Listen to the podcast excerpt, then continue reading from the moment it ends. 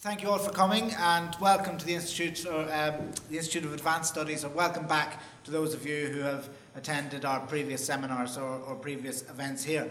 My name is Peter Leary and I'm a junior research fellow here. Um, I'm a historian. My own research um, interests are international borders, including but not only the, the partition of Ireland. My colleague Alison Deutsch and I, who's an art historian, historian and sitting just here, are organising this uh, vulnerability seminar series. Vulnerability and lies are our two research themes here at the IAS this year. And there are lots of events and discussions taking place which are exploring both.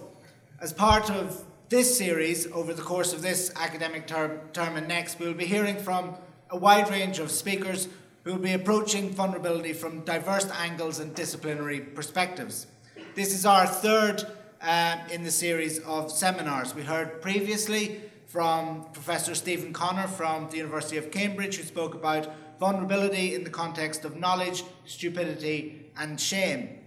And last week, I think one or two of you were here. We um, heard from Professor Jonathan Herring from Oxford talking about vulnerability and the law. And this evening, we're very pleased to welcome Dr. Kate Smith, who is here with us. But before I introduce her and hand over to her, I want to give you a quick plug for our next event. Next Wednesday, we're going to be back here in Common Ground at 5 pm for uh, Keith B. Wagner, who's Assistant Professor of Global Media and Culture in the Centre for Multidisciplinary and Intercultural Inquiry here at UCL.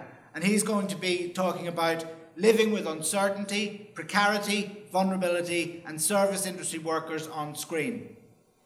Before that, we will hear from this evening from Dr. Kate Smith from the University of Huddersfield. Dr. Smith is a research fellow on asylum and immigration, children, family, and well-being in the Centre for Applied Childhood, Childhood, Youth, and Family Research. She also works as a practitioner manager at Women's Centre, Calderdale and Kirklees, which I think she's going to say a little bit more about, developing collaborative and participatory services and projects with women uh, seeking asylum, refugees, and new migrants. Her research centres broadly on these areas of migration, asylum, and refugee studies, including contesting the iniquities and inequalities and injustices that coincide with asylum and immigration policies and practices. Her talk tonight is entitled Narratives of Vulnerability Rethinking Stories about the Figure of the Refugee in Europe. And I hope you'll all uh, join me in welcoming her to the IAS and UCL.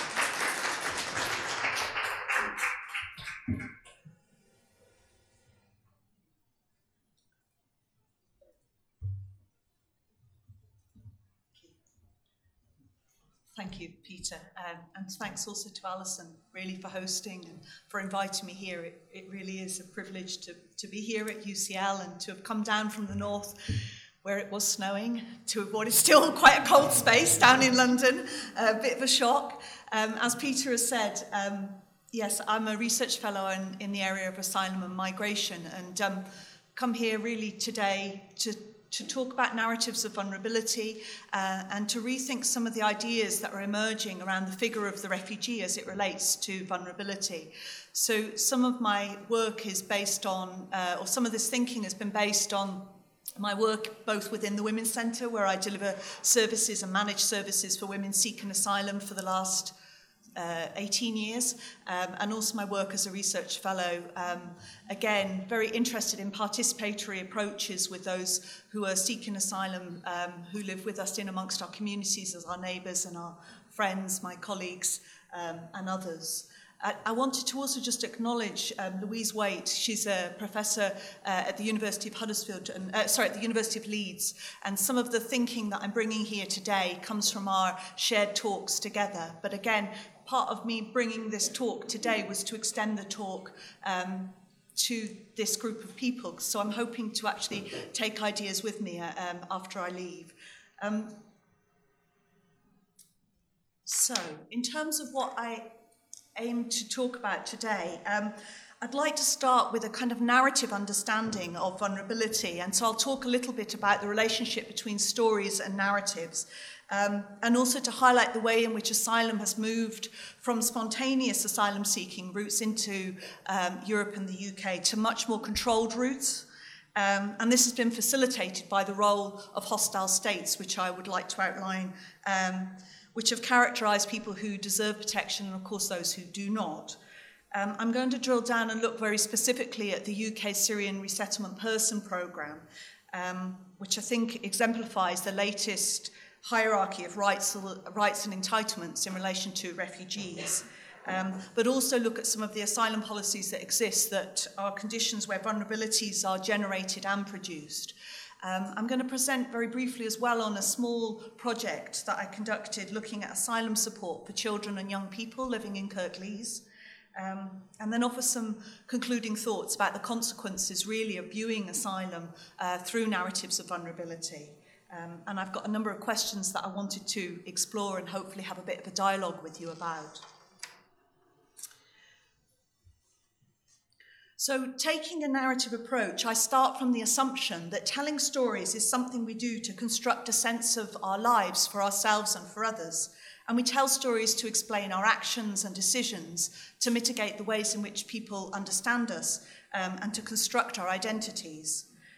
As Ken Plummer states, different moments have highlighted different stories, and as societies change, so stories change.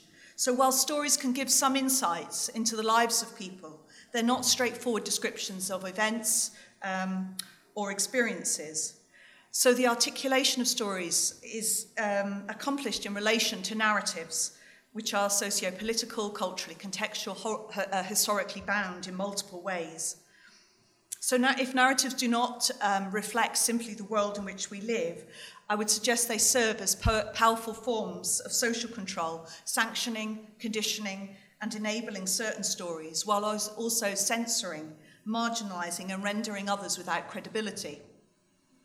So, narratives also produce order to the stories that we tell and hear, so our lives may be constrained or enabled by our own stories and also the storytelling of others about our lives.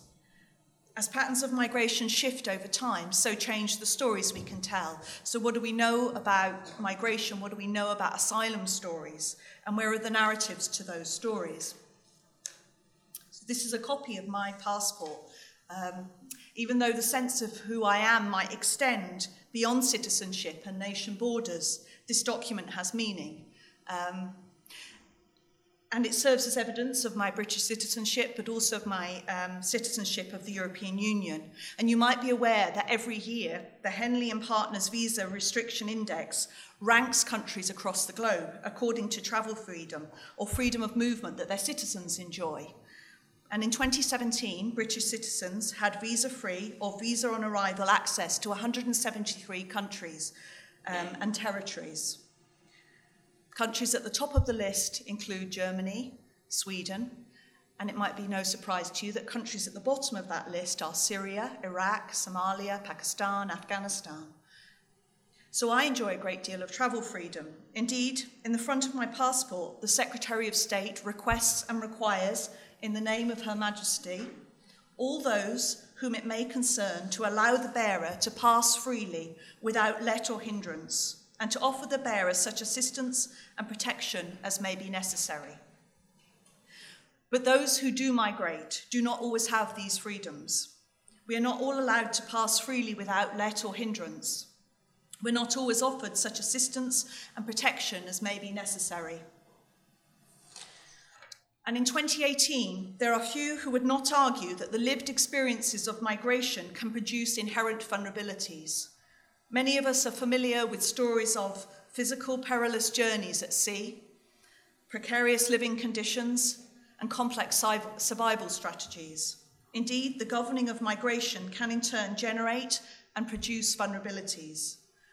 The immigration policies of states, structured at various stages of the asylum process, have stratified rights, individual rights, and this has helped to create the conditions which severely limit the options available to many refugees. And as such, I want to evoke a dialogical understanding of vulnerability, which is crucial to reorientate us away from the concept of individual behaviours and towards social structures, by which I'm including here immigration policies. Seeking asylum is not a new phenomenon. It's part of broader migratory movements of human beings across the globe. An asylum, the term itself, is a derivative term from a Greek word, an ancient word which means cannot be seized or violated, and our records date back to the 13th or 14th century. Important then was the concept of a sacred place where a person could be protected, and a person's reason for going there was not considered.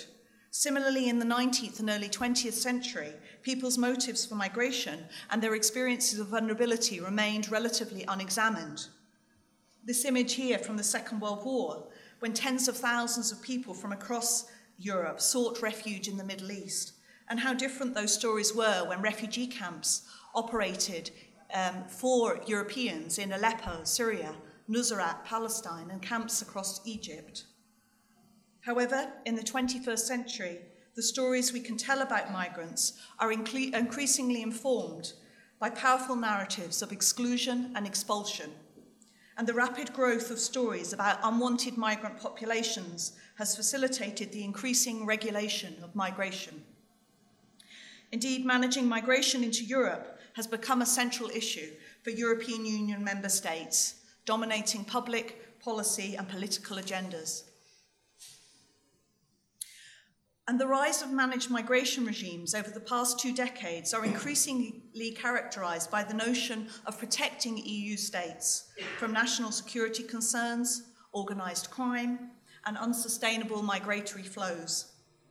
With the right to seek asylum undermined by varying and diametric responses at a European Union, nation state, and personal level, the refugee frequently emerges, along with other migrants, as a salient marker of unwanted populations. So, European Union states, many of which are struggling with a sense of vulnerability because of economic crisis and austerity, have created physical walls, barriers, fences in response to immigration. European Union has trebled spending on border defence, substantially increasing the available resources to carry out operations in the Mediterranean, and it's established a new European border, uh, border and coast guard to reinforce the management and security of the EU's common borders. But narratives of exclusion and expulsion of refugees and other migrants, they're not entirely linear. Acts of welcome by citizens across Europe from the late 2015 onwards, such as the Refugees Welcome Movement, have renewed and indicated practices of sanctuary and hospitality. And in the UK context, for example, citizens have been donating stuff to refugee camps in mainland Europe. We also know there have been widespread demonstrations across Europe with many marching to say refugees are welcome, as well as firebombings and calls for refugees and migrants to go home. And of course, the UK referendum on membership of the European Union in June 2016 included powerful stories about the threat of refugees amassed on EU borders. This, coupled with a generalised fear of immigration, reconfigured free movement within Europe as a problem. So, in many ways, these stories were highlighted in the 2015 European crisis about refugees, which received a great deal of media, public, and policy attention. And numbers of people displaced across the globe had dramatically increased. The key focus of many European stories was on the number of people migrating into Europe. And these stories stimulated highly differentiated policies and practices. Actions ranged from the Hungarian Prime Minister announcing plans to build a fortified fence at their border, uh, Germany's extensive policies of welcome and the spontaneous appearance of a, di- a diverse mon- uh, volunteer army at multiple points along the 2,000 mile long refugee trail across Europe, providing shelter, blankets, food, simple acts of, of, of kindness. We also witness people attempting to enter Europe and using sheer numbers to their advantage. And I'm talking here about the fence charges at Melilla, uh, the Spanish Moroccan border. I'm talking about those who were pulling down the barricades at Macedonia and the lorry and train jumpers at Calais, France. And those people who embedded themselves with the hundreds of no border activists walking across frontiers. This image here shows new arrivals walking across the motorways of Hungary and Austria, carrying the European flag, bringing into question not only the principles of asylum and free movement within the European Union, but Europe's very idea of who belongs. Indeed, challenging the story of Europe as a space of tolerance, liberal values, freedoms, social justice, human rights. And to complicate this crisis further, as Nando Sigona rightly highlights, there is no refugee crisis in the UK. The UK's share of asylum applications actually decreased during the EU refugee crisis, and a similar pattern also emerges from the data on unaccompanied asylum seeking children.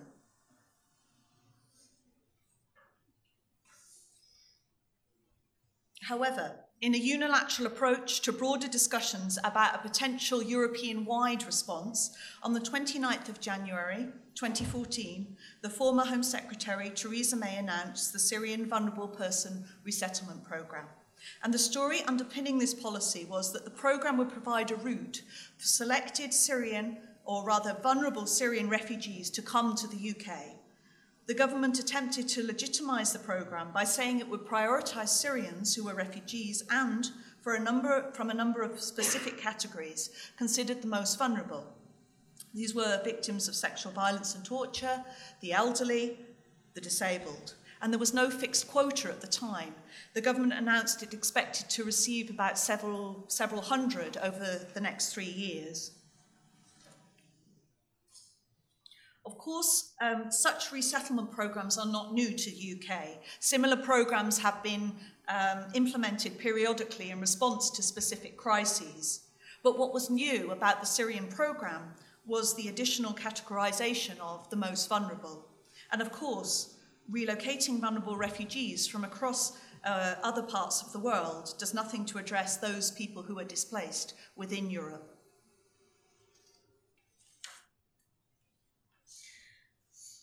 Prioritising vulnerable individuals and groups has long been an argument for special protections and relocating resources. This is where the vulnerable become a marker of deservingness by their need. This powerful narrative has rapidly gained dominance in, popularist, in populist stories, and it shapes policies, social agendas, and interventions. And in relation to the plight of displaced people and protection agendas, for some this appears a, pro- a progressive development. It can be utilised to address human rights and social injustices and inequality agendas. Indeed, the Strasbourg Court has used the concept of vulnerable groups in society to include specific groups of asylum seekers. But this can lead to the denial and neglect of the importance of the political in refugees' experiences of exile and it potentially conceals the present and past involvement of the West in producing the causes of forced migration. Set against the current backdrop of welfare conditionality, economic crisis, and austerity in the UK, the elevation of some vulnerable groups have been evoked to support and justify policy developments and the allocation of resources. And this has a powerful effect on those who are considered vulnerable, but also on those who are not. There are often points in history where certain stories evoke a dramatic response to vulnerability. And in recent times, and our understandings of the figure of the refugee, one image was particularly powerful.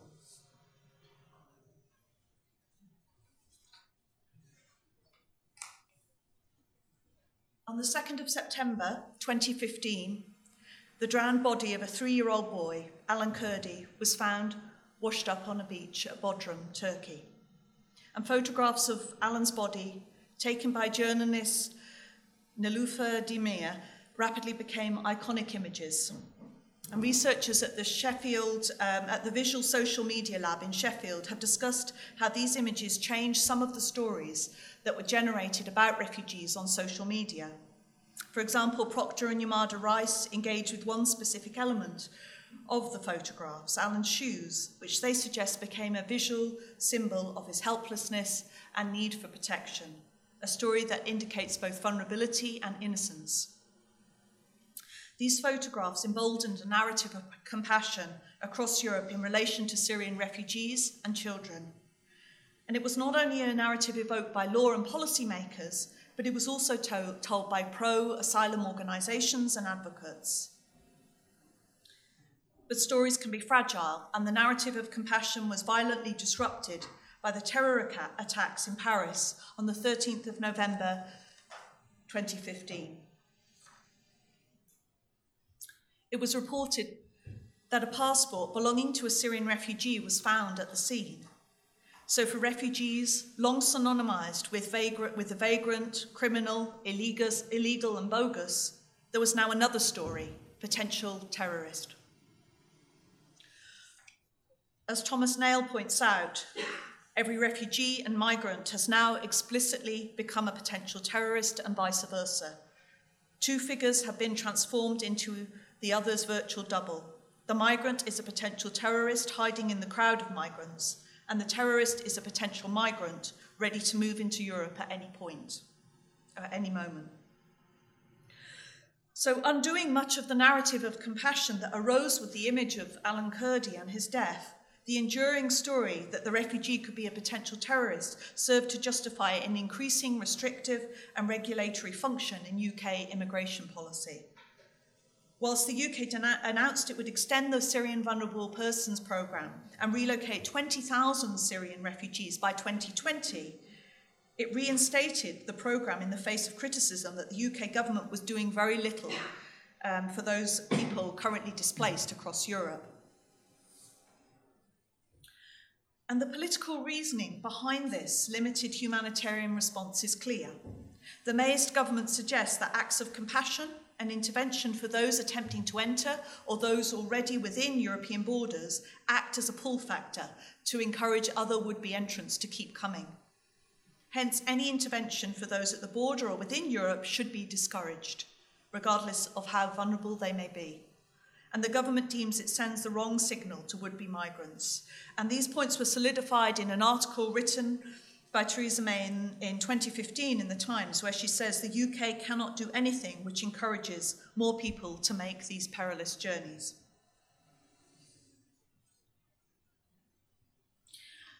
So, using the United Nations High Commission for Refugee Vulnerability criteria, which is what's applied for the resettlement programme, um, in terms of, Syria, of the Syrian Vulnerable Person Programme, um, priority is given to those people who are assessed to be in desperate need of assistance and cannot be supported effectively in their region of origin. Of course, the introduction and the expansion of this programme has reconfigured the concept, therefore, of, re- of, the refugee through notions both of vulnerability but also deservingness in distant places.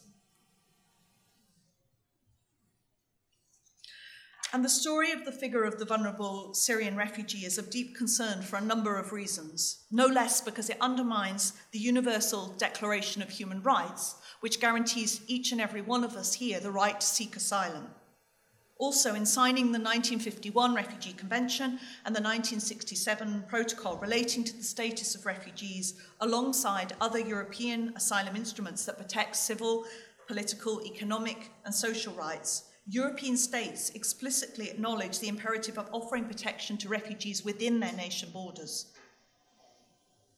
Therefore, prioritising and elevating the, re- the, vulnerable refugee excludes certain refugees from even being recognised as refugees. And this violates the principle of non discrimination, including on grounds of nationality and equal protection of the law that's contained within Article 3 of the Convention relating to the status of refugees. And more recently, new stories about the vulnerable are emerging and continually narrowing protection for refugees. In February 2017, The Independent reported that the Home Office has been refusing to consider applications from children with disabilities since at least the beginning of 2017. The United Nations has confirmed that the Home Office has paused new referrals from people with mobility problems and learning difficulties.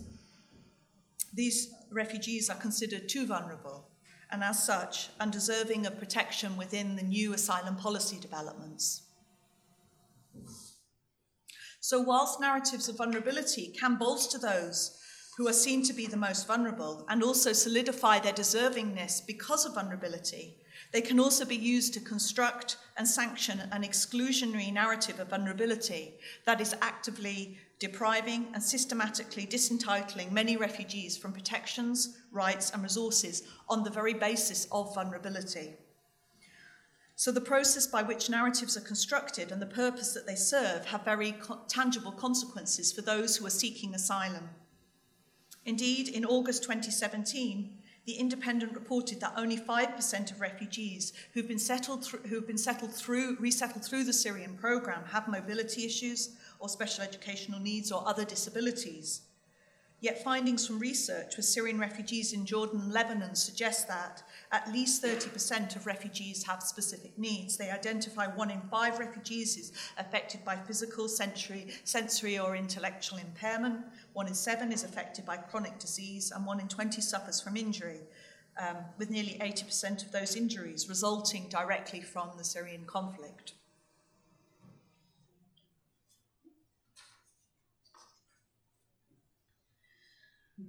We will probably all recall too that when a small group of refugee children were relocated to the UK from a Calais refugee camp in 2016, despite their legal rights to come to the UK, these children had their ages challenged and their identities called into question. The images I show here have been redacted, but the popular press afforded these children no such privacy. Their faces were paraded on the front page of the papers. The media, for the most part, was not interested in the children's potential vulnerability or the benefits of offering them refuge or their agency and subjectivity, but on the possible risk posed to adults trying to pass themselves off as children in order to take advantage of the benefit system. These children were not childlike, not vulnerable enough. That is not to say that these stories did not go unchallenged. Twitter users had their own way of intervening by posting pictures of themselves at the same age.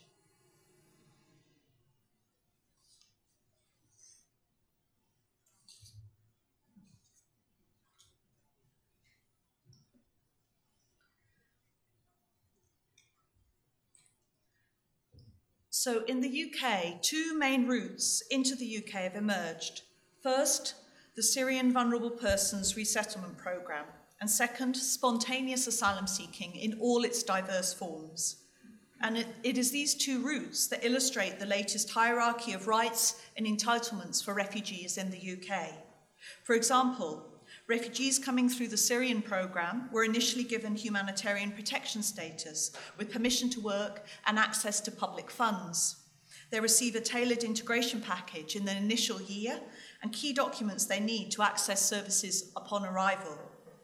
Entitlements under the programme have been further enhanced, and on the 22nd of May, uh, rather 22nd of March 2017, Amber Rudd, Secretary of State for the Home Office, issued a written ministerial statement in the House of, Lords, which changed the legal status of those coming in on the programme. Those admitted into the UK now through the Syrian Vulnerable Persons Programme are given refugee status. Those who've already been admitted are given the right to change their status from humanitarian protection to become refugees. Rudd suggested that the additional entitlement will help these vulnerable people and the scope of the programme was amended again on the 3rd of July 2017. Rudd presented a further written statement to the House of Lords, which meant that the programme would now include the most vulnerable refugees in the MENA region who have fled the Syrian conflict and cannot return safely to their countries of origin. So, this is a new and emerging policy that increasingly relies on understandings of the vulnerable as a marker of deservingness in order to increase rights and assistance. The Syrian Vulnerable Person Resettlement Programme stands in stark contrast to spontaneous asylum seeking. The latter group enters a far riskier, riskier situation within the asylum process, and the vast majority of spontaneous asylum seekers are excluded for, from any additional entitlements. For decades, immigration policy and social order have, have long kept the stories of vulnerabilities, violence, global inequalities, and injustices largely hidden from European publics. At the same time, border controls directed towards managing refugees coming into neoliberal democracies have become increasingly punitive. And within con- this context, those who do uh, cross nation borders face security and management in various forms, such as incarceration, forced dispersal, surveillance, and the criminalising of a wider and wider range of activities. As a result, of successive legislative changes, people seeking asylum in the UK have been separated from mainstream welfare provisions while their asylum claim is assessed. Provided with extremely limited and highly conditional support, many are excluded from very basic standards of living. The lives of those seeking asylum are widely recognised as vulnerable, and they're characterised by, amongst a number of things, poverty, social exclusion, destitution. This can be seen as a process of the state vulnerabilising individuals, producing vulnerabilities where they may not have previously existed. My friend and colleague, John Grayson, he's an independent activist researcher in the social movement organisation SYMAAG, um, he's been researching and campaigning on asylum housing since 2011, and in the process of his research, he regularly takes photographs of the kinds of housing provided to those seeking asylum. And through my frontline work at Women's Centre, we often collaborate, and he comes out and uh, records some of the properties. And this is uh, one that was taken in Halifax, um, a cot with no mattress for a newborn baby in 2017. Asylum housing is uh, publicly subsidised housing for around 40,000 asylum seekers um, and their families who are waiting for an outcome on their decision of their asylum claim, and they're dispersed across the UK. It's also housing which is part of the reception of those seeking asylum. And here is a, another image from Sheffield taken in 2014, um, where the family had used, uh, or the mother had used a, a cloth to prevent the rats from running up the stairs. This was a, a single room for a baby, a four month year old, and a, a lone mother.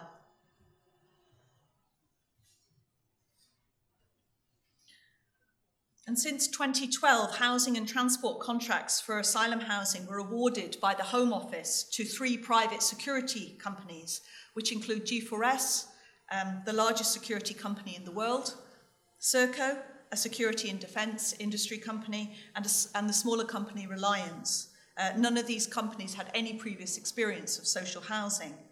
Um, prior to this, it was mainly local authorities who provided accommodation to those seeking asylum.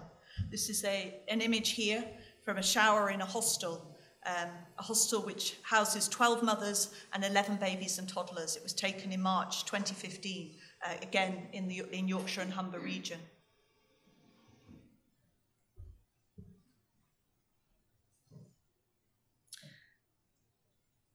all three companies who were awarded the asylum accommodation contracts already had contracts in the Home Office around detention and deport- in the deportation estate, um, managing immigration removal centres and providing escorts for people who are being deported. And the asylum housing contract were the largest ever offered by the Home Office, um, about 1.7 billion to be spent over the five years. A significant percentage of the ho- asylum housing provided under the contract has been described as atrocious by parliamentary inquiries, by the Home Affairs Committee in 2013 and in 2016, and by the Public Accounts Committee in 2014. Um, these contracts are now up for tender, so by September this year, um, all the bids will be in. Um, and it's believed that probably those three uh, providers will, con- will be the uh, only bidders. It's unlikely that local authorities will bid for this contract. So here we have a three-year-old in a top flat in a fire hazard um, three-storey building with inadequate guarding at the window. This is a, a family hostel, again, for mothers and toddlers and babies. I think there are some couples in there too.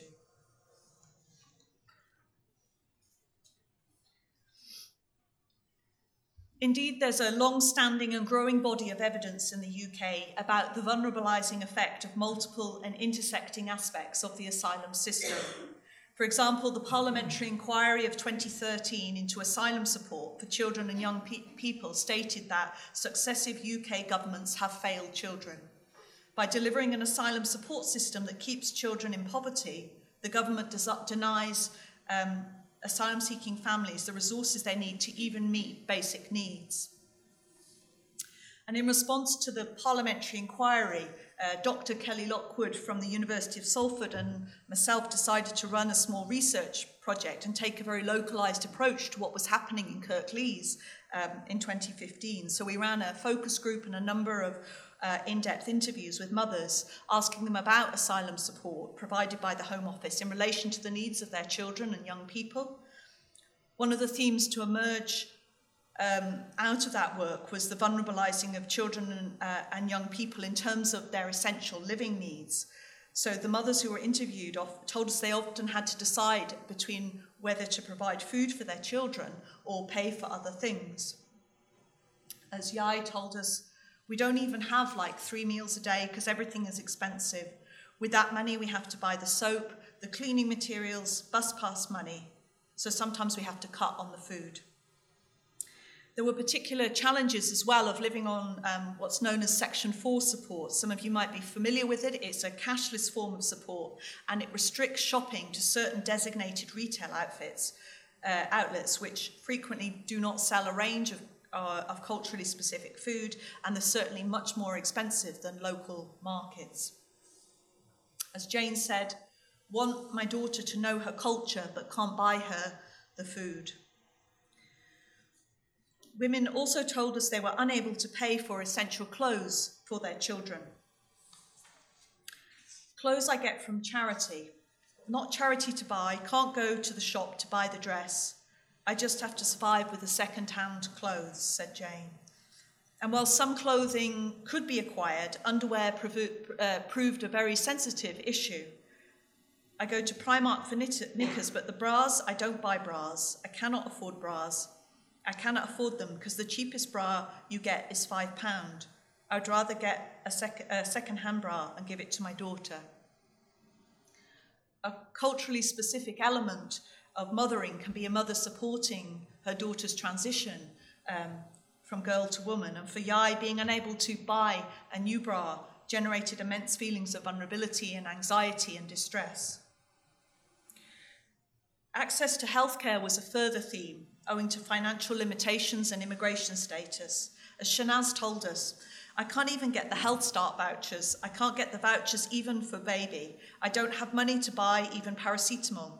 I remember there was a time when I fall on the stairs. I was going to physiotherapy every week. Where am I going to get the money? Such restrictions cause avoidable hardships and vulnerabilities, impacting the physical and mental health and well being of asylum seekers. And the theme of poverty ran across the mothers' stories. Mothers struggled to provide basic educational resources for their children, such as books and stationery. School uniform and school trips placed an additional financial burden on the families. Those seeking asylum are also dispersed on a no choice basis, and while seeking asylum, families may be moved multiple times. The associated vulnerabilities caused by these disruptions were all factors affecting their children. It told us that she was redispersed within Kirklees, but she was unable to get a new school for her, um, to secure a new school place for her daughter. So she continued to take her to the old school, but without the cash, she would tell the bus driver that her daughter was four and a half years old to avoid paying any fare. Her daughter was just seven years old, was just under seven years old at the time. So didn't have the money for bus fare so I need money every week for the ticket. Sometimes we just walk, but in the morning it's so important not to be late. It's like 40 minutes going fast, and you know it's uphill, and I have the baby. So the morning I lie, my daughter's four years and a half, because I don't have anything. You may be aware that further legislation has been brought in since, since 2015 when this report was written, and it's actually reduced asylum support levels for families. This is likely to be causing further vulnerabilities in the lives of those seeking asylum in the UK. And the recent provision, too, in the Immigration Acts of 2014 and 2016 clearly seek to extend the state's deterrence approach by creating a hostile environment.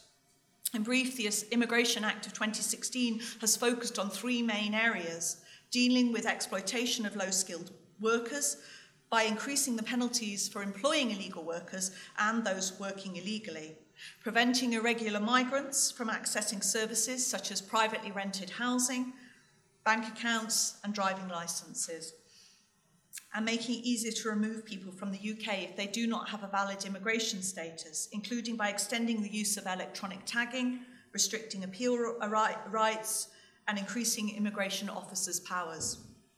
The new provisions will have a dramatic impact on the lives of those seeking asylum. They include the removal of accommodation and subsistence for many of those who've been refused asylum. This too can be understood as contributing to creating conditions where vulnerabilities are produced through the asylum system. The dominant narrative of excluding and expelling those seeking asylum was made stark at the Conservative Party conference in October 2015. When Theresa May outlined this, this, asylum strategy, she made a distinction between the provisions and entitlements of Syrian refugees deserving by their vulnerability criticising the current asylum system, which he claims rewards the wealthiest, the luckiest, and the strongest people, and denies support to the most vulnerable and most in need, the approach to asylum was outlined, and it is this to offer asylum and refuge to people in parts of the world affected by conflict and oppression, rather than those who have made it to Britain, to work to reduce the asylum claims made in Britain.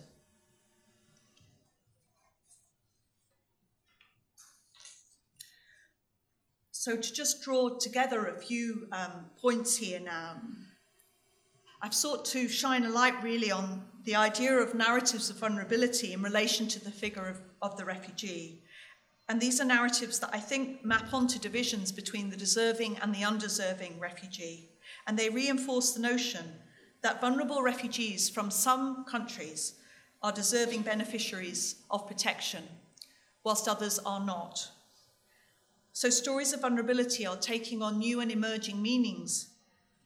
They're reinventing long standing social, economic, and cultural divisions, and they're underpinning policy interventions and developments. They need reassessment, exploration, and questioning as they impact on those who are identified as vulnerable and those who are storied as undeserving.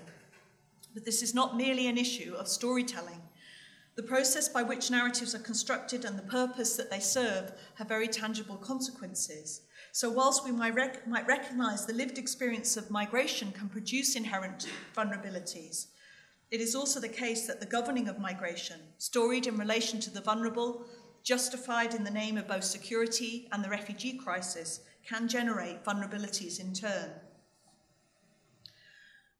I suggest that narratives are central to how the world is understood and as Plummer states, we need always be mindful of the tales we tell and the tales we hear, for stories have consequences, and their documents are our futures. Indeed, the overwhelming policy direction of travel in Europe, especially since the European crisis of 2015 onwards, has been of restrictionism and border hardening, systematically disentitling many refugees from protection, rights, and resources. Drawing on narratives of vulnerability has enabled the UK to differentiate rights and narrow the protection space for refugees. We see a state driven momentum away from spontaneous asylum seeking to the creation of controlled routes of entry into the UK for a specified and limited number of refugees. Through narratives of vulnerability, the rights of people to seek asylum is undermined. And this reflects an insidious shift in refugee regulation and management narratives of vulnerability are being employed as a morally informed justification device for stronger social control mechanisms and governance. And this approach functions alongside multiple aspects of the existing asylum system, which generate and produce vulnerabilities where they may not have previously existed. To be recognised now and storied as a refugee means being identified and characterised as vulnerable, because narratives do not simply reflect the world, they simultaneously create and limit it. And there are significant risks by simply working with dominant narratives that exclude and expel refugees, including those who are deemed too vulnerable. I suggest we challenge and disrupt those narratives and refute the notion that refugees constructed within the narrative of vulnerability are somehow more deserving than others. It's crucial we reconsider and rethink stories about the figure of the refugee because narratives produce borders they are not only physical walls and fences, they are spaces of non rights, reduced citizenships. They are places of degrading and dehumanizing stories. They are a place where the vulnerable have become a marker for the brave new world of refugee policy. Thank you.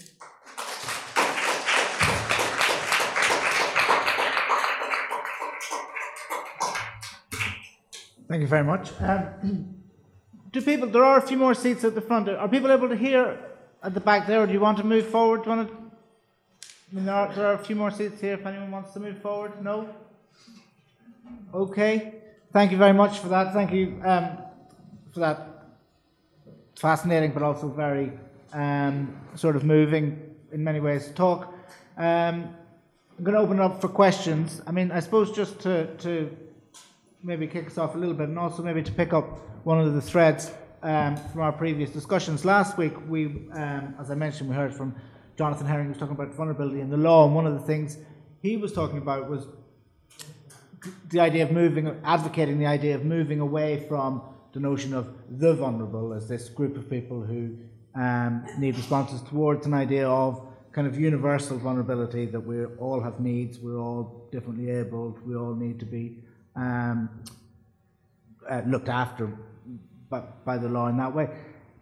It seems to me this is possibly a situation where that idea is broken down, in that, that we have a right to asylum, which is a universal right, based on the idea that we're all vulnerable and that we all may, may need to seek asylum. And those of us in Europe and, and, and other part, fortunate enough in, in other parts of the world have come to view we're no longer that. We're, you know, we're, we're no longer the person who may one day have to seek asylum.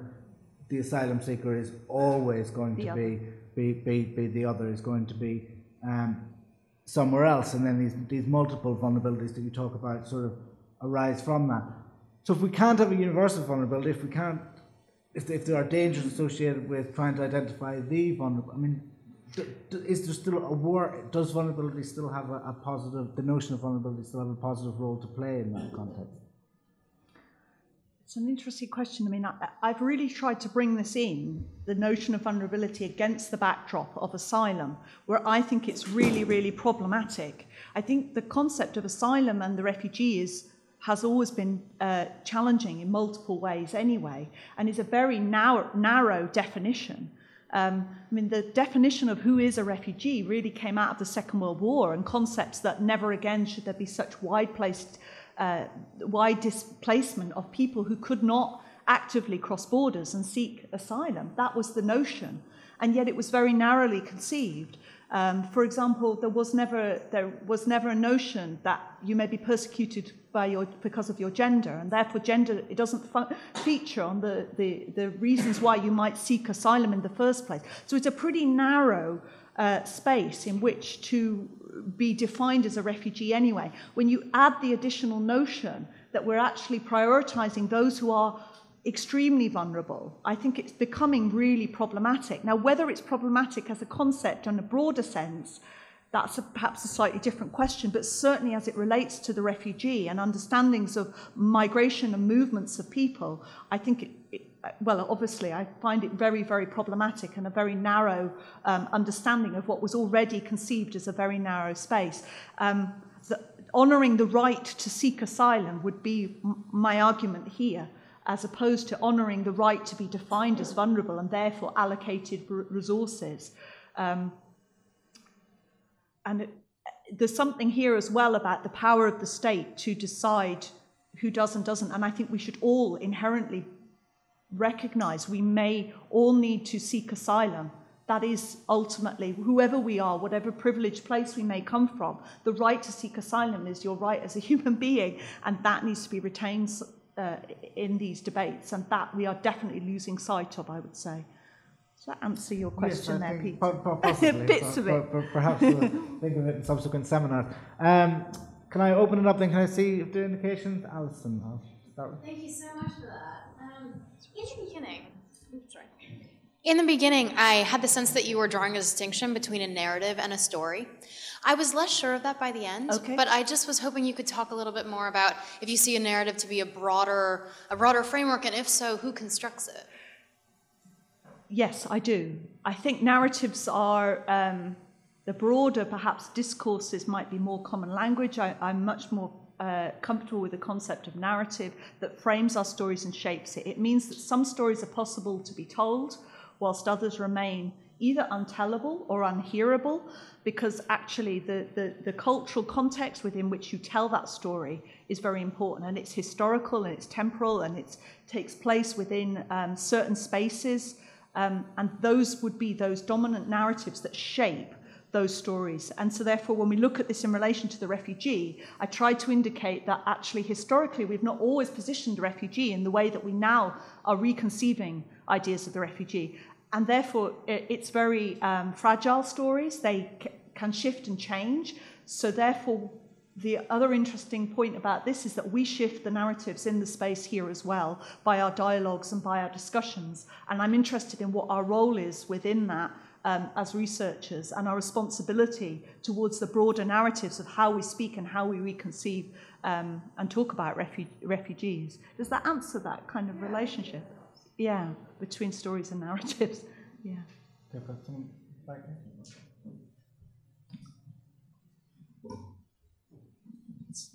Um, thank you. I'm Rocky from King's College London. Um, thank you for a really rich presentation with a lot to think about. Um, I, I, think you, you said somewhat that your answers to, you know, kind of honoring the right of asylum and that kind of move away from the vulnerability narrative.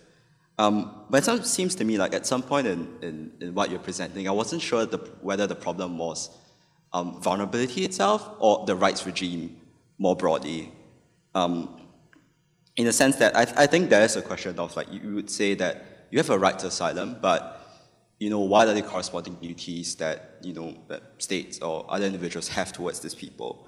And it feels to me that a more intuitive answer would be to say that you know our relationships to um, our relationships to people who, who, who, who might seem to be vulnerable or at least are defined as vulnerable in relation to us would better underpin the kind of duties that states or individuals would have um, to the group of refugees.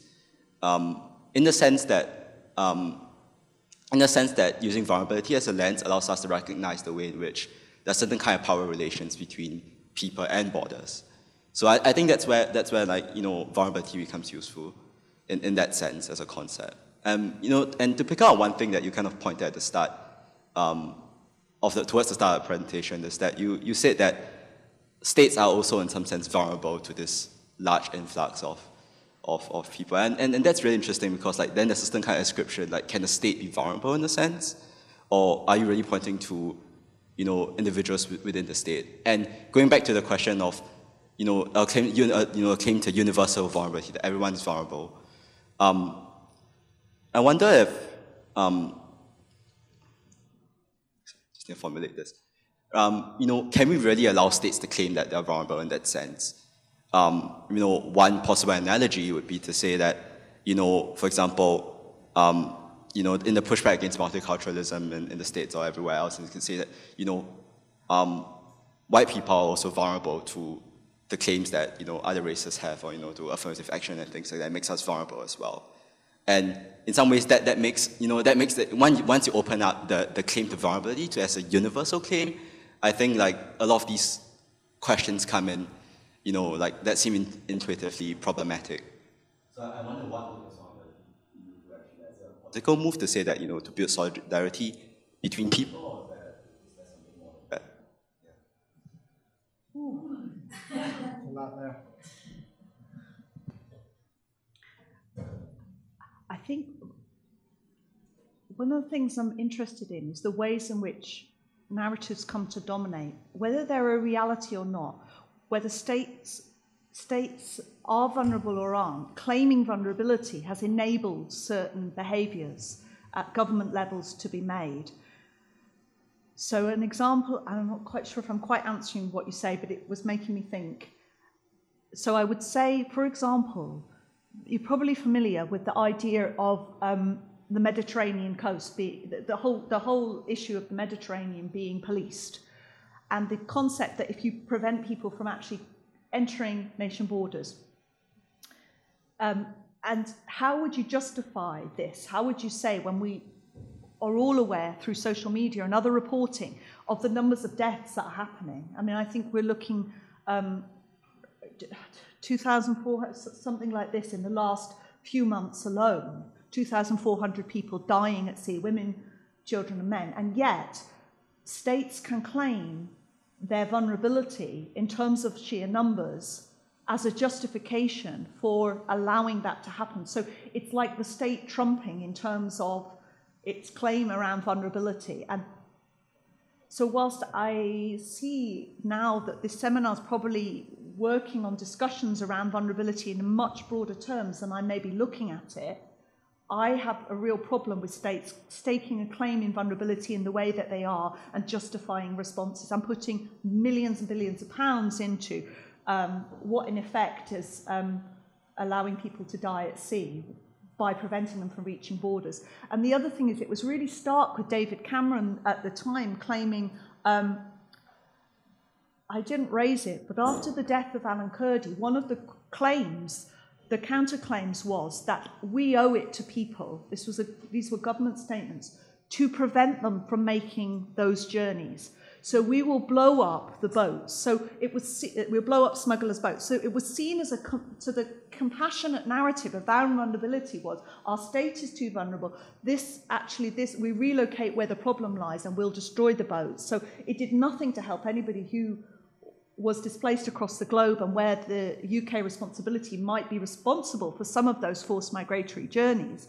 Um, so the state is vulnerable, plays a part here. I haven't quite grasped all the bits of that, but but uh, but I I'm more interested in the narrative behind it, why you would state claims in telling certain stories, rather than is the state actually vulnerable or not.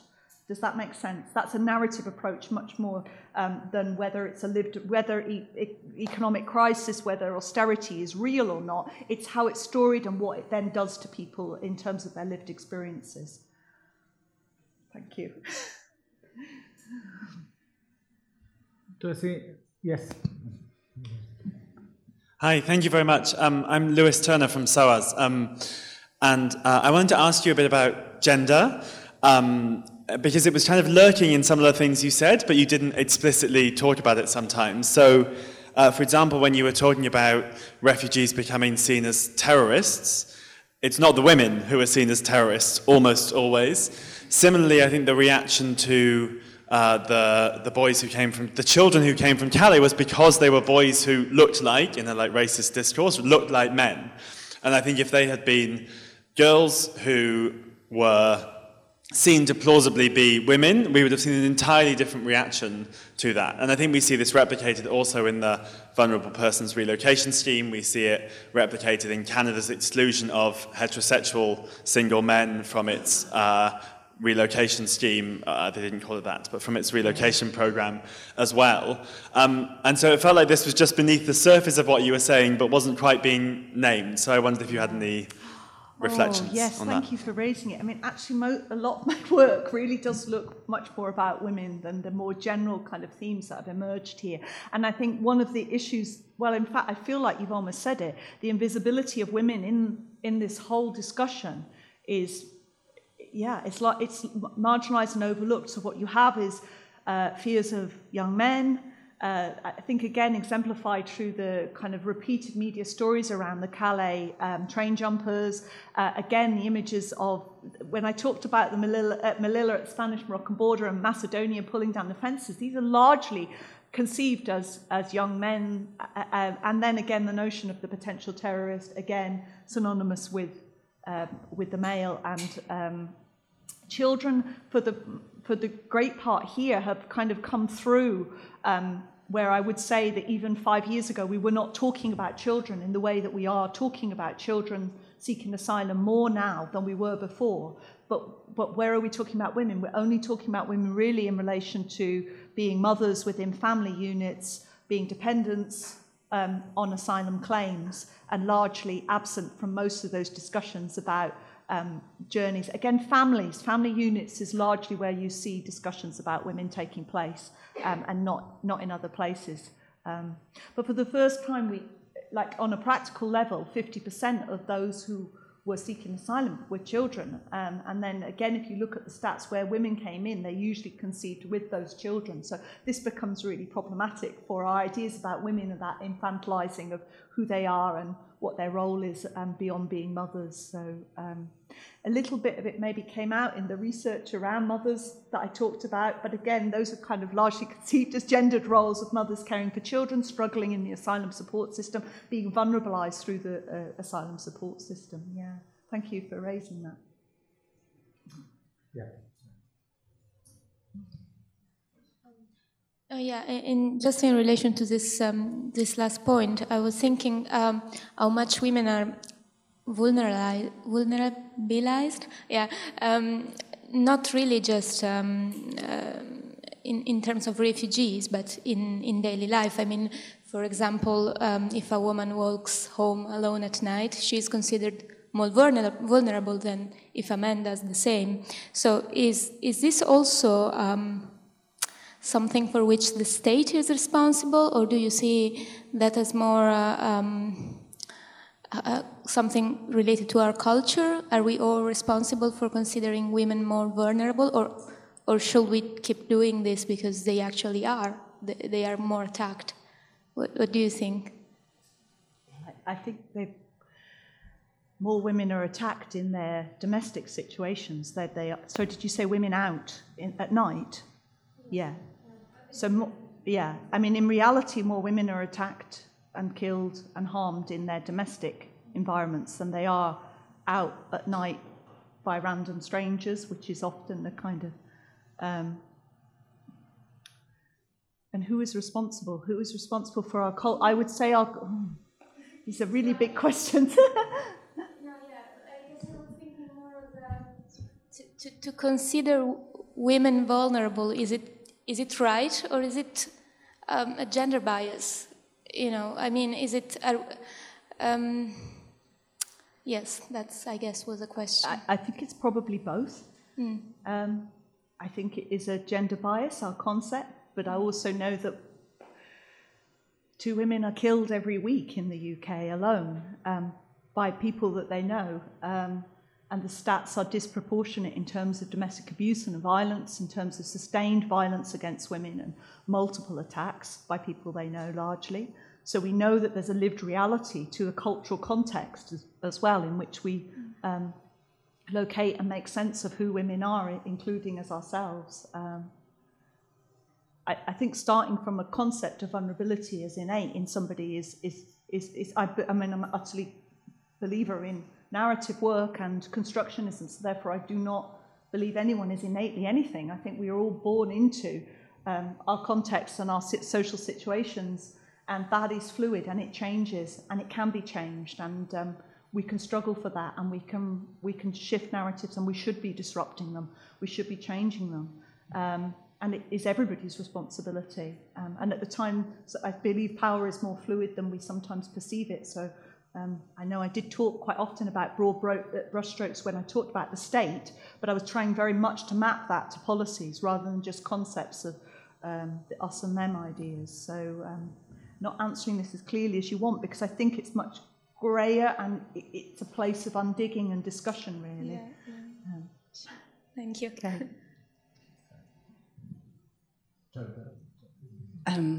Well, Kate, I'm kind of cheating because Kate and I have worked together for many years, and I don't know. I mean, I, I'm, maybe I'm the only person who's not an academic or a, a student. Um, I actually work with refugees and have done so for the last 15 or so years. So, going back to your question around how women are perceived, having worked, you know, with Kate and on women's issues for a number of years, and also having worked with trafficked women and young trafficked women in the UK. Um, what's really interesting to me is how women get penalized during the asylum system because they are resilient, because they come across as not vulnerable. So if women don't display what is considered to be womanly in terms of that exact vulnerability that you maybe were you know, referring to, then they're not believed. And then, you know, there must be something wrong with them, you know, because they're not vulnerable. So, but they're women, and we just want to help those vulnerable women. So, you know, I worked over three years with over 60 young women, 16 to 25, who'd been trafficked to the UK. And the, the worst thing I've ever heard from, from a Home Office letter, or not the worst, but one of the things that really shocked was about, but, you know, no, sorry, cross examination in a tribunal on, on one of my clients who was, I think, about 21 at the time was, Well, you are resilient, aren't you? And as a woman, you're resilient. You can go back to Nigeria and relocate. And, you know, and this is someone with a small child who'd been trafficked quite young. But interestingly, so that's the context for the UK, and I'm also from Spain. So when you were referring to the Melilla crossings, Spain, and you know, you're all talking about narrative and stories, and and obviously I can't frame this academically in the good way, but maybe you can tell me what your interpretation is. A big, big story was on the wall in Melilla was when this mother who traveled all the journey from, I think, as far as Mali, I'm not quite sure if she was from Mali, and what she did, she handed over her baby because she was too weak to climb. So she handed over the baby, who was then in Spain, and she ran away. She was vilified by the Spanish press. So the narrative about, you know, her vulnerability or her putting her child first was totally kind of turned around. And I have to say, I didn't find anyone in Spain at the time, family, friends, who understood why that woman had done that. So I don't know, just throw it out there and see if you can tell me what, what that narrative was about.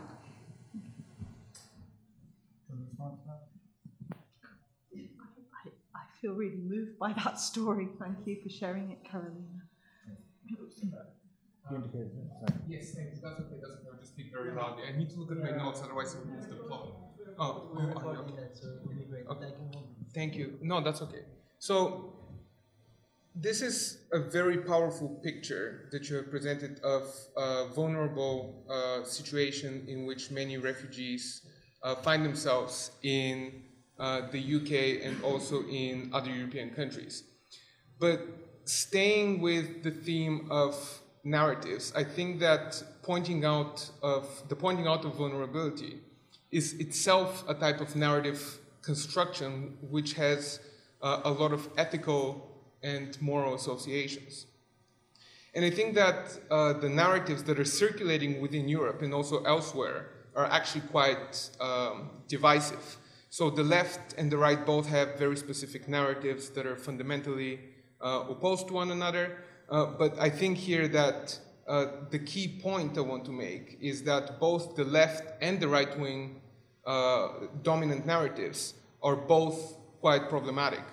Uh, so, for example, if you take the left wing narrative of acceptance and hospitality and you try to universalize it, uh, then that would lead to quite substantial uh, challenges. So, for example, one recent critique of the German uh, policy of accepting refugees um, has been to point out the fact that people who make it over to Europe are precisely the least uh, vulnerable. So, they're usually people with money because uh, it's money that enables them to make the trip uh, over, and they're very often people who are also quite educated. So, for example, a very large proportion of Syrian doctors now live in Germany. The same thing for uh, engineers. And then the question becomes what will happen uh, with, uh, for example, Syria um, after the war when, when it has to be reconstructed, if most of its doctors and most of its uh, engineers are um, in Europe, and chances are that they're not going to, uh, to, to, go back. Uh, and so, for this reason, I think that the narratives of both inclusion and exclusion um, are, are, quite challenging in terms of the uh, sustainability uh, if they're going to be transformed into uh, policy. So, to, to get to my question now, if in fact this is the case, my question is do you think that we can construct a narrative that overcomes this polarity of inclusion uh, and exclusion? And is there any possibility of such an alternative narrative uh, becoming constructed in a way that is uh, emotionally appealing uh, and catchy in the same way as the current left wing and right wing narratives of inclusion and exclusion? I mean, the question of catchiness is, of course, always a, a, it's always a, a part of the narrative discussion because in reality, uh, debates and uh, dominant narratives arise from very simplistic stories, very uh, specific ways of characterizing particular groups. I tried to highlight this with the kind of history of the idea of the refugee that historically, well, initially asylum just being conceived as a sacred place very little attributed to why someone might go there. And then this shifts and changes. And after the Second World War, we see developments around the, political, the politicalization of the refugee, which is a really important and honorable position. Um, and then that slowly begins to disintegrate until we see current times um, where we see the refugee synonymous with the bogus, the criminal, the, the, all these different kind of terms that, that create the other in that figure. And now we have an additional kind of idea about the vulnerable and to be the most vulnerable. Um, and so it's constantly evolving to include, to create insiders and outsiders. That is a lot easier to achieve than I, I believe that they're much simpler and quicker grasping. You know, you can grasp stories much more simply when you polarize people and you create very simple delineations between those uh, categorizations.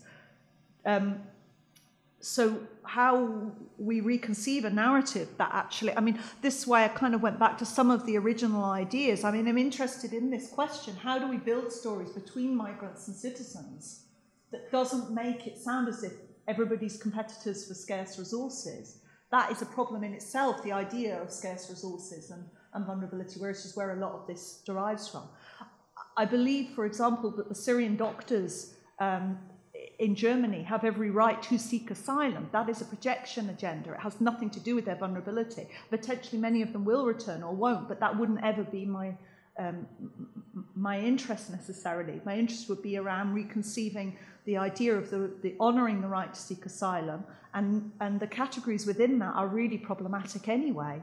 Um, I mean, one of the other broader issues is how we reconceive the idea of migrants, which at the moment are being carved up. And one of the agendas um, with universities is to have student figures taken out of the migrant figures. Some of you will have heard this. Many, many people support this in my own university. But actually, if we do this, we're reinforcing the notion of there are good migrants and there are bad migrants. You know, students being the good migrants, because potentially they will come, they will contribute, and they will probably go home. That would be the kind of narrative that's bound up with the good student migrant. Um, so I'm not elevating refugees above other categories of migrants. I think the whole idea of, of, of, of movement is, is quite problematic, and how we um, reconceive a narrative is something I'm interested in, how we shift the narrative. I don't know beyond disrupting them at the moment. I, I don't have another answer other than that we, we reject the ones that are on the table at the moment. Okay, I think so I've four, four indications. If you're okay, I've, I've, yes, uh, that's, yeah, uh, fine. I'll take two at a time. I've got some at the front here, and, and I've got some at the back, and Hannah and someone else at the back there. So. Um, so this is maybe more of a comment than a question. I'm not sure, um, but you you were briefly talking about age, and I think that's a particularly anxious point, at least from the context that I know best, which is Norway. And there was a big, whole, long debate about um, whether uh, the the ways by which that they age refugees um, is efficient and whether it actually works. Um, and I know I, th- I think it was one particular theory about something about how you judge teeth and skeletal. Um, and it was a big, long debate, uh, which really caught on to a, a, very central, I guess, kind of anxiety about who is vulnerable, and that it's very age specific. Um, and recently, there was a, a, change in policy where uh, refugees from Afghanistan, underage ones, um, they were forced to uh, to go back home after they turned 18 uh, which has led to a lot of them being stuck in Italy, uh, some in Paris, um, and they're young, a lot of them boys, which kind of catches on to the gender aspect as well. Um, and so that has kind of provoked these counter narratives of our boys in Paris and our boys in Italy. And I wonder if there's been any kind of similar thing in, in Britain about this age anxiety that seems to be, be in there. Yeah. So you just take two together. Yes to the back, right at the back here. This man here in the pink trousers red trousers.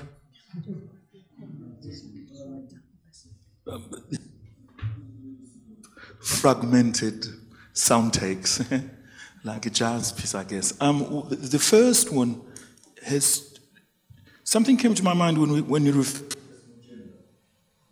and it is to do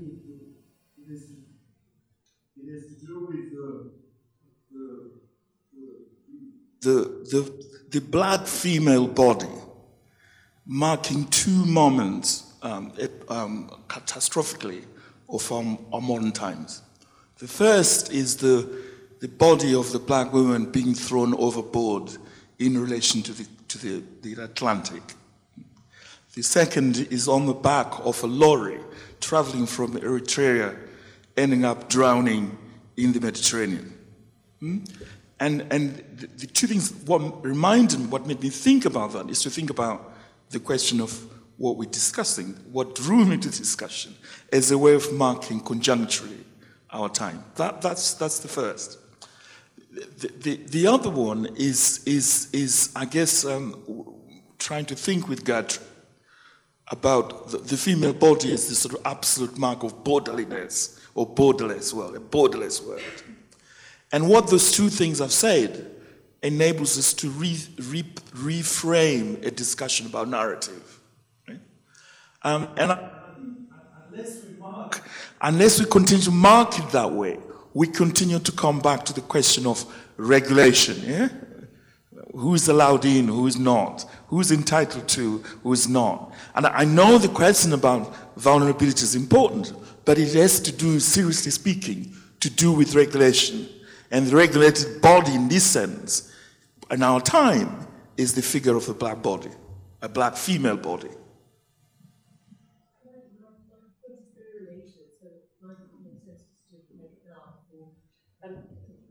Thank you um, for this interesting discussion. I was thinking about one of the ways in which one might um, complicate the narrative structures and the theories of narration that you're talking about is to work with the notion of figuration.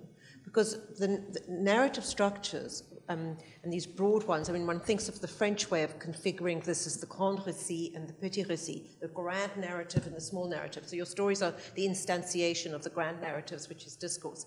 But none of those work without a figuration. That is, that they are distilled in a figure that comes to occupy a particular kind of, um, yeah, I don't know, distillation of these ideas in, in a particular body. It's always embodied and it's always positioned historically um, and it's always contingent. So I think that this idea of, of, of what is the figure of the refugee or of the asylum seeker, etc., bring in all the stuff around gender and you know difference and all these other aspects of it. So the theory of narrative isn't complete, in my view, without having some theory of figuration that's, that's in the heart of it.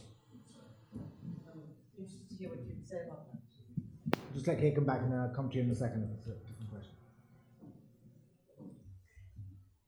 Um, so I'll just start with the, the age dispute point, first of all, that you were saying, which is really interesting to hear you map it in the way you did, because I would say um, those of us who work in services and know about this is a very similar discussion um, historically within the UK around age dispute. Um, so it's been there have been discussions which have been rejected um, in terms of the type of invasive testing, um, bone marrow, uh, bone testing, and things like that. In terms of I mean, partly because it's also been seen as very inaccurate. It could be anything within four years, so th- those kind of problems. But we still see um, children age disputed. Whilst those young people are disputed, they potentially are treated as adults, held in uh, potentially held in detention facilities. Um, I mean, we actually are seeing quite high numbers again of children held in de- immigration removal centres anyway, which shouldn't be happening. It is illegal to hold children, so we're seeing this. But the point of the age dispute and the the child seeking asylum who are largely, the largest number of which are, are Afghani boys, so a similar pattern to Norway. So it's really interesting to hear you say that. And again, um, at the, the crucial time of, of age 17 and a half being the point where asylum decisions then uh, removal can be facilitated in terms of that child turning 18. So, unlike other unaccompanied children who in the care system may be supported to 21 or even 25, at 18 it's an absolute crucial time. So, those, these are just very practical answers, um, really. And uh, yeah, again, largely configured around the boy child, and a, a, lot more discussion to be had about that, I think, about what that figure uh, represents. Um, which maybe leads us on to the next point, oh, very, very interesting. I just scribbled down a lot of notes. I perhaps don't have an automatic response to it. I think it's uh, very useful, and I'm very grateful to both of you for putting these points in here. And I think you're right. Um, one of the things I will say about this work is we actually ha- uh, I've been part of a team of four universities, but I was leading on it, trying to secure funding to look at uh, families in these contexts. And this was where we were introducing the concept of figures and what they represent, and how people represent themselves, and how they reconfigure stories of vulnerabilities as well. Um, so much of our work included actually, as most of my work does, the stories of people themselves, and I think that is very important. Um, it's also tied very much, isn't it, to, to visual representation. So as you were saying with the figure of the child, um, you know, with the Alan Kurdi thing, that figuration of vulnerability comes to have a particular powerfully manipulative charge, um, whether it is the black woman or whether it is the child or whatever. It's tied up with a kind of iconic, which is it fits in narrative, but it also does something different in that it, the figuration and the visual is not only an instantiation of narrative, it also cuts across it. It creates these kind of caesuras, these points, these marks. And whether you say it's empathy or identification or the opposite, horror, you know, the bestialization or whatever, there's something about the iconic and the image which produces a shift in consciousness and language and reception. And, and I, I just I think it's really interesting to think about what the image does yeah. in relation Thank to you. what you're talking about. Thank you. Okay, I'm just going to go straight to the, just at the back. If that's okay. Yeah, I've. Okay. Uh, Jean-Pierre Gauci from the British Institute of International and Comparative Law. Um, I have a couple of questions. The first one is, um, to what extent do you think that the fact that we don't have a definition of vulnerability affects the interaction with between the notion of vulnerability and uh, and people as rights holders, basically, um, and the fuzziness of the definition? To what extent do you think that that's a good thing because more people can be included, or a bad thing because it can be used to exclude um, people? Sorry, just to clarify, we don't have a definition of vulnerability. Do you mean in a broad? In a, in a broad sense, I mean, we have different defini- I, I probably we have different definitions in different places, and so UNHCR has one definition of vulnerability. The EU Qualification Directive has a different definition. Um, to what extent does that kind of affect the way this interacts with people as rights holders? Sorry, it's it's just a question. You, you don't need to answer. It's just Yeah. yeah. Uh, I t- I kind of trying to provoke a thought. And the, the other question was um, in your presentation, you referred to nations instead of states.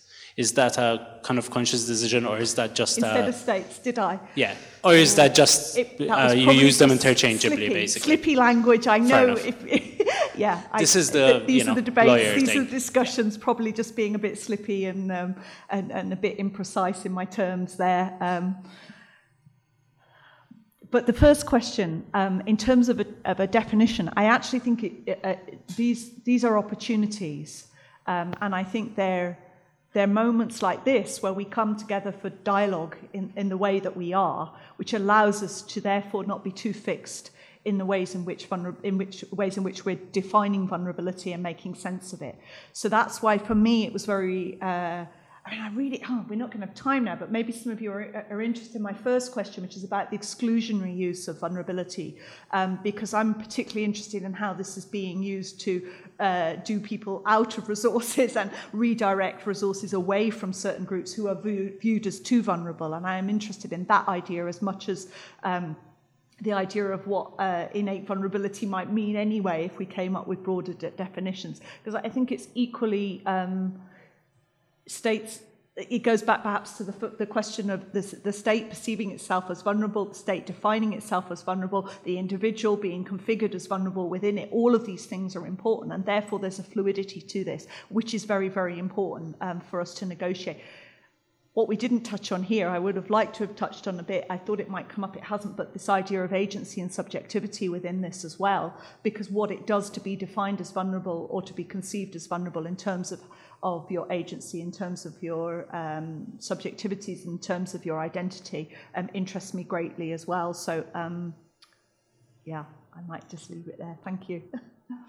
Have Okay, I got any more? I, well, I'm, still, I'm still seeing indications, but I think we're Yeah. going to have to wrap it up. I'm very sorry, but, but, but I think probably the best thing is is, is if people take the opportunity to speak to um, Kate afterwards and, and continue that discussion. There is some wine at the back, other soft drinks and, and um, refreshments. Just to remind people, as I said at the start, next week at the same time here at 5 o'clock, we have Keith Wagner, who's Assistant Professor of Global Media and Culture here at uh, UCL, and he's going to be talking about living with uncertainty, precarity, vulnerability, and service industry workers on screen. So I think, again, once again, I think there'll be some interesting parallels with this discussion and that. So please do join us for that. Please enjoy a glass of wine and say thank you to um.